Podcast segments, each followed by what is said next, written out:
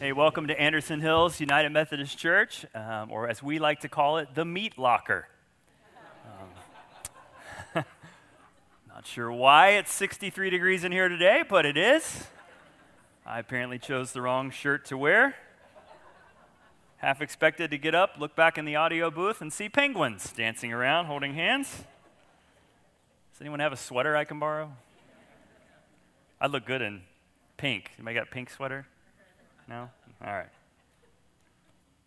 Hey, we are in week two of our sermon series on the Sermon on the Mount. Mentioned last week, it's kind of odd to preach a sermon on a sermon, but that's exactly what we're doing, and we'll be doing it for the next several weeks um, through the last Sunday in July. And last week, for those of you that were here, uh, you know that we took a look at the first 12 verses of the fifth chapter of the Gospel of Matthew and we talked about what it looks like for us to be true disciples of Christ. What does it look like to be a citizen of the kingdom of heaven? And for this, we used what are commonly referred to as beatitudes. Blessed are the meek, blessed are the peacemakers, blessed are those who hunger and thirst for righteousness, blessed are you when people persecute you. We talked about all those different things. And this morning, we pick up Jesus' words in verse 13 of Matthew chapter 5. But before we do that, I have something else that I would like to read this morning.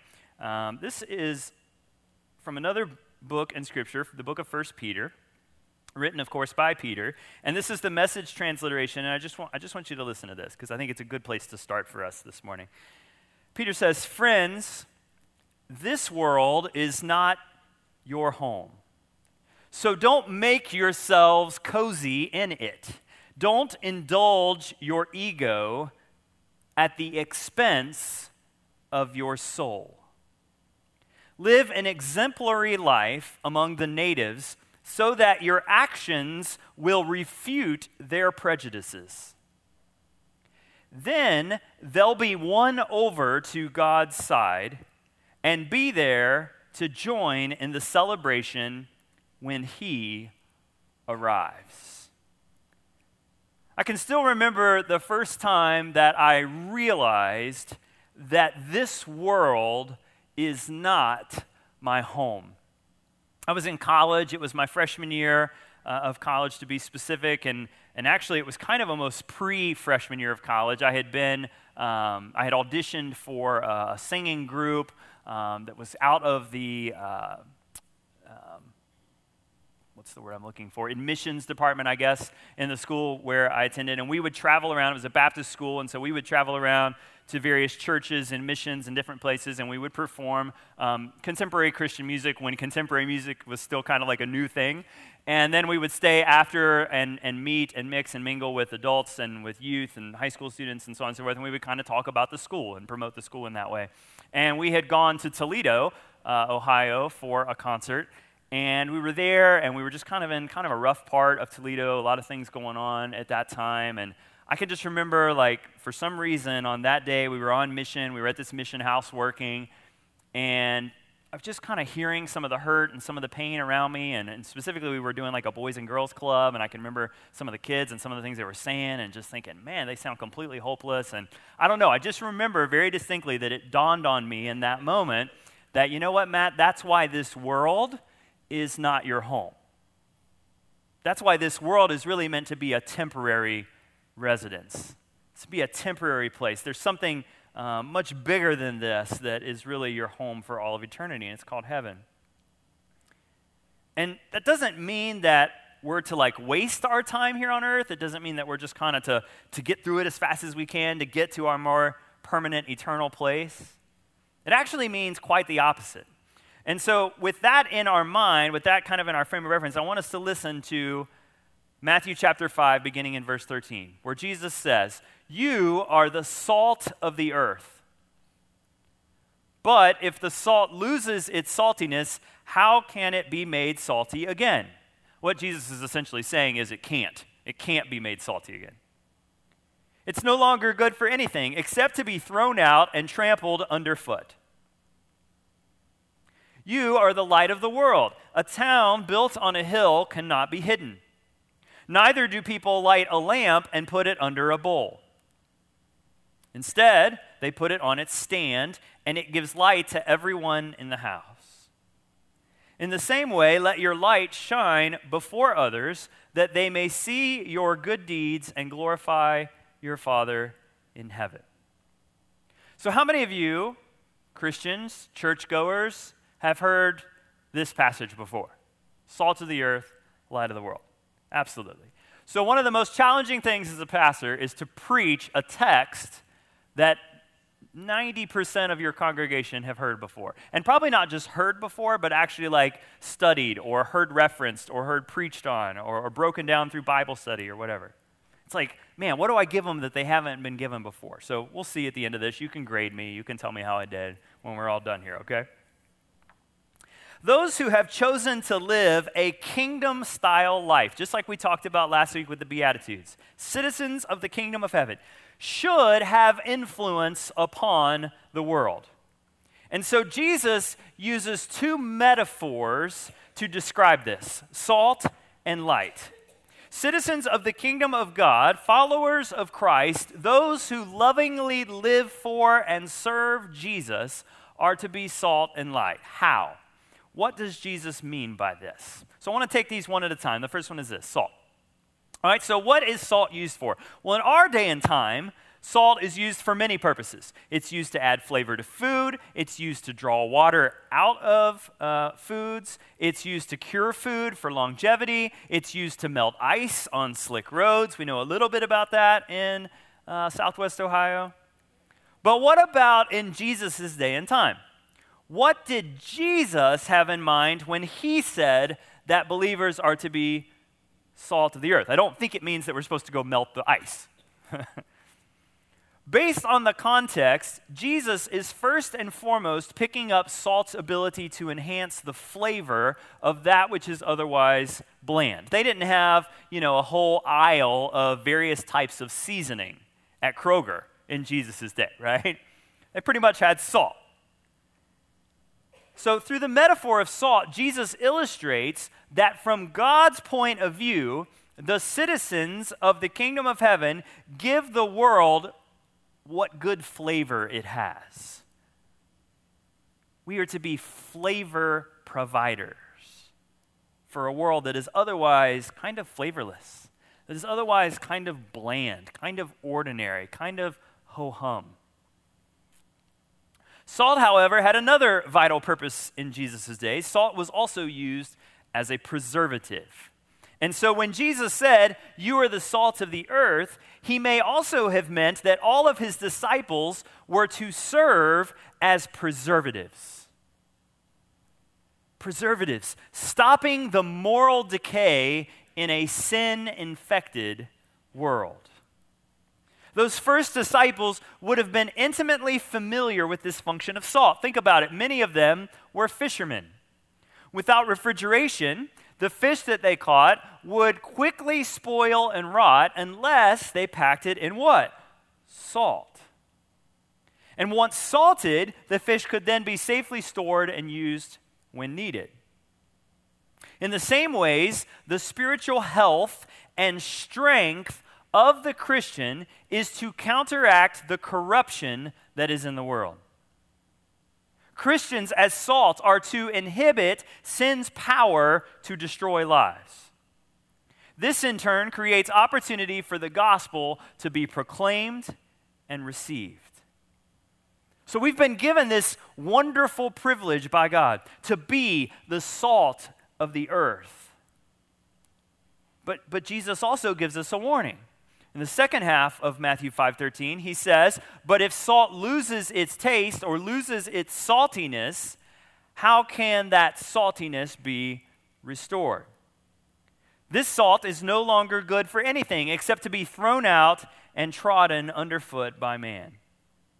What is Jesus saying here? Jesus is not saying that we can lose our salvation. He is, however, saying that we can lose our saltiness. In other words, we can lose our effectiveness. When salt is contaminated, it becomes corrosive, it becomes poisonous. Contaminated salt could not even be used for fertilizer on the field, it had to be thrown onto the road where it was trampled out by men. And so, church, if we allow disobedience, carelessness, indifference, apathy to rule in our lives, we become like contaminated salt. We lose our saltiness. When we realize the dark place that we're in, we need to confess our sin and let the Lord restore us to the purpose for which we were called and created. Salt. You are to be salt of the earth. I am to be salt of the earth. We are also to be light. In Matthew 5:14, Jesus tells his disciples, he says, "You are the light of the world." As salt, the Christian is to counteract the power of sin. As light, we are to illuminate or make visible. Our lives are to be an ongoing witness to the reality of Christ's presence in our lives when we worship God with pure hearts, when we love others as ourselves, and when we do good without growing weary, we are lights shining. It is important, however, to know that it is not our light, but the reflection of the light of the world, Jesus Christ Himself. That's what God wants for people to see in us. So imagine as if you're just kind of carrying with you this, this giant body sized mirror where anytime anybody looks to you, they see a reflection of Him. That's how we are to be the light of the world. Jesus is saying that our faith must be seen in action, visible to others. We're like luminaries reflecting the one true light just as the moon reflects the sun, we are to reflect his Son. We're to shine in such a way that it inspires others to proclaim the praises of God and to glorify his name. Listen to this. This is Ephesians chapter 5, verses 8 through 10. Paul says, For you were once darkness.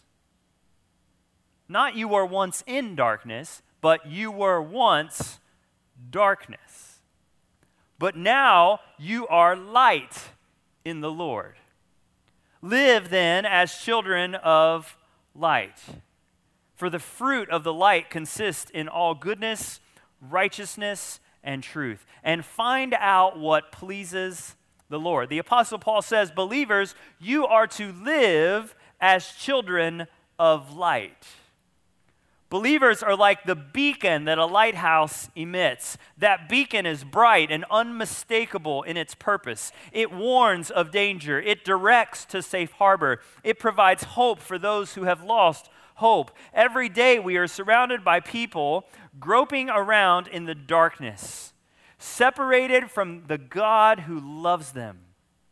And God wants to use his children like beacons from a lighthouse to show these people the way out of darkness, to show them the way to Him. So the question is where are you shining? Where are you shining? Into whose life are you currently shining His light? So we're to be salt and we're to be light. And you'll notice that Jesus does not say, you might be salt. You could be salt. You should be salt. What does he say? He says, You are the salt of the earth, you are the light of the world. There was and still is an expectation that we, as believers in Christ, do good deeds and have Christ like character. It's not an option. It's an expectation. An expectation that others would look at us and see not us, but Him. It's expected.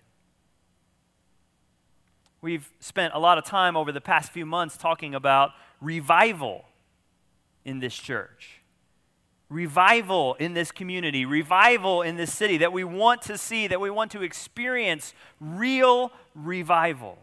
Well, guess what? revival starts with me. Revival starts with each and every one of us. It starts with us cleaning the junk out of our lives and then being the salt of the earth and the light of the world. We have to be the salt and light wherever we are and with whomever we are with. Many of you do this. As I was writing this sermon, I could, I, I mean, it was like a Rolodex in my head. I just started thinking of all the people in this church with whom I know are being this salt of the earth, with whom I know are being this light of the world. They're out there daily in their workplaces, in their schools. Some of our teenagers are doing an incredible job at being salt of the earth, at being light of the world, at making a difference in other people's lives, at reflecting the glory of God unto others. But you're out there in your workplaces, in your schools, even in your homes, in your community, in your neighborhoods, and you're being the salt and you're being the light. And that's what it's about. And that's where revival starts. Either we are salt and light by the grace of God, or we are willfully disobeying the one who saved us for such a time as this. Again, Jesus doesn't say you can be if you'd like he says, You are the salt of the earth and the light of the world. If we are being salt and light, then we can expect fruit from our faith, faithfulness. If we are not being salt and light, then today is the perfect time to repent. To turn from whatever it is that's distracting us, from whatever it is that's keeping us from a close relationship with Christ, that's keeping us from being that salt preservative. It's keeping us from being that beacon of light. This is our commission, and in His strength, we will experience this reality to be the salt of the earth and light of the world. Revelation chapter 3, uh, verses 15 and 16 says, I know your deeds, that you are neither cold nor hot. This is Jesus speaking to John. I know your deeds, that you're neither cold nor hot. I wish you were either one or the other. So because you are lukewarm, neither hot nor cold, I am about to spit you out of my mouth. How many of you have heard this verse before, this passage of Scripture? Several of you. Now, when I was a kid growing up and first experienced this text, I was taught wrongly. I was, I was taught the wrong understanding of this text. I, I was taught that what Jesus really wants is for us not to be cold in our faith, but to be really hot, really on fire for Him. And that's actually a really poor understanding and interpretation of this passage. So, so let me explain a little bit. So, this is one of the letters to the churches in the beginning of Revelation, okay? Specifically, the church at Laodicea. And Laodicea had perpetual problems with its water supply. Its water supply was brought by uh, aqueduct six miles from the south. And so you can imagine that in those days, with that technology, by the time water reached Laodicea, it had become what? Lukewarm. It was tepid. It was unclean. It was undrinkable. It was the kind of water that made people sick, that would make them want to spit it or vomit it out of their mouths. And so that's what Jesus is getting here. You see, if something is extreme, in extreme cold temperatures, things happen. Right? 32 degrees, I'll give you an easy one. What happens? Water, there you go. Water boils 212, 212 degrees, is that right? Fahrenheit? It depends on the elevation. It's really confusing. I don't know. Something like that. Don't stick your hand in to check it. That's all I will tell you. Extreme cold, extreme hot, things happen right? There's, there's a response, there's a reaction, something happens. When it's lukewarm, it's not good for a lot of anything. You want cold ice water to drink, you want hot water for your tea. You don't necessarily want room temperature water. And so, what Jesus is saying here is not be really hot and on fire. What he's saying is, man, may your faith make a difference. May it make an impact. And that's the deal. We are to be the salt, we are to be the light because we are to make an impact on this world. So, are you the salt of the earth? Are you adding flavor, faithful flavor, to the world? Are you working hard to preserve what God intended when He masterfully created this world? Are you working hard to stop the moral decay of a generation? Are you light of the world? Are you a beacon of hope to an otherwise dark world? Are you a reflection of the goodness and grace of God to the people that you do life with? We are called to influence the world for Christ. We are called to point others to Christ by our words and by our actions. That's who we are, and it's who we're supposed to be. On the night that he was betrayed, Jesus took bread and he blessed it and he broke it and he gave it to each of his disciples and he said, This bread is my body, which is broken for you. As often as you eat of it, do it in remembrance of me. And then likewise, at the end of the meal, he took the cup. And after blessing it, he said, This cup represents a new covenant, the forgiveness of sins for all people by my blood. And as often as you drink it, do it in remembrance of me. And so today, as we partake in Holy Communion, in bread and in juice, may we remember our command to be salt of the earth and to be light of the world and to make an impact for Christ. And so, God, we just pray that by your Holy Spirit, you would just rain down and that you would just make this bread and this cup be for us the body and blood of Christ, broken and spilled for us. And that God, as we partake in Holy Communion this morning, that we would do it in community with you and with these other believers. And that we would do it in such a way that it honors you, and that it brings you glory, and that it brings you praise.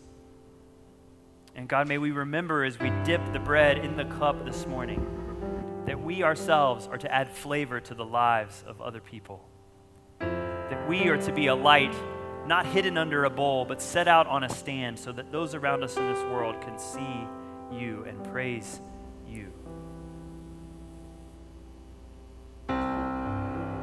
God, help us to live the kind of life that you would have us to live. Help us to be the kinds of people that you would have us to be. And help us to pray now in the words that you taught us to pray, saying, Our Father, who art in heaven, hallowed be thy name. Thy kingdom come, thy will be done, on earth as it is in heaven. Give us this day our daily bread, forgive us our trespasses as we forgive those who have trespassed against us. And lead us not into temptation, but deliver us from evil. For thine is the kingdom and the power and the glory forever.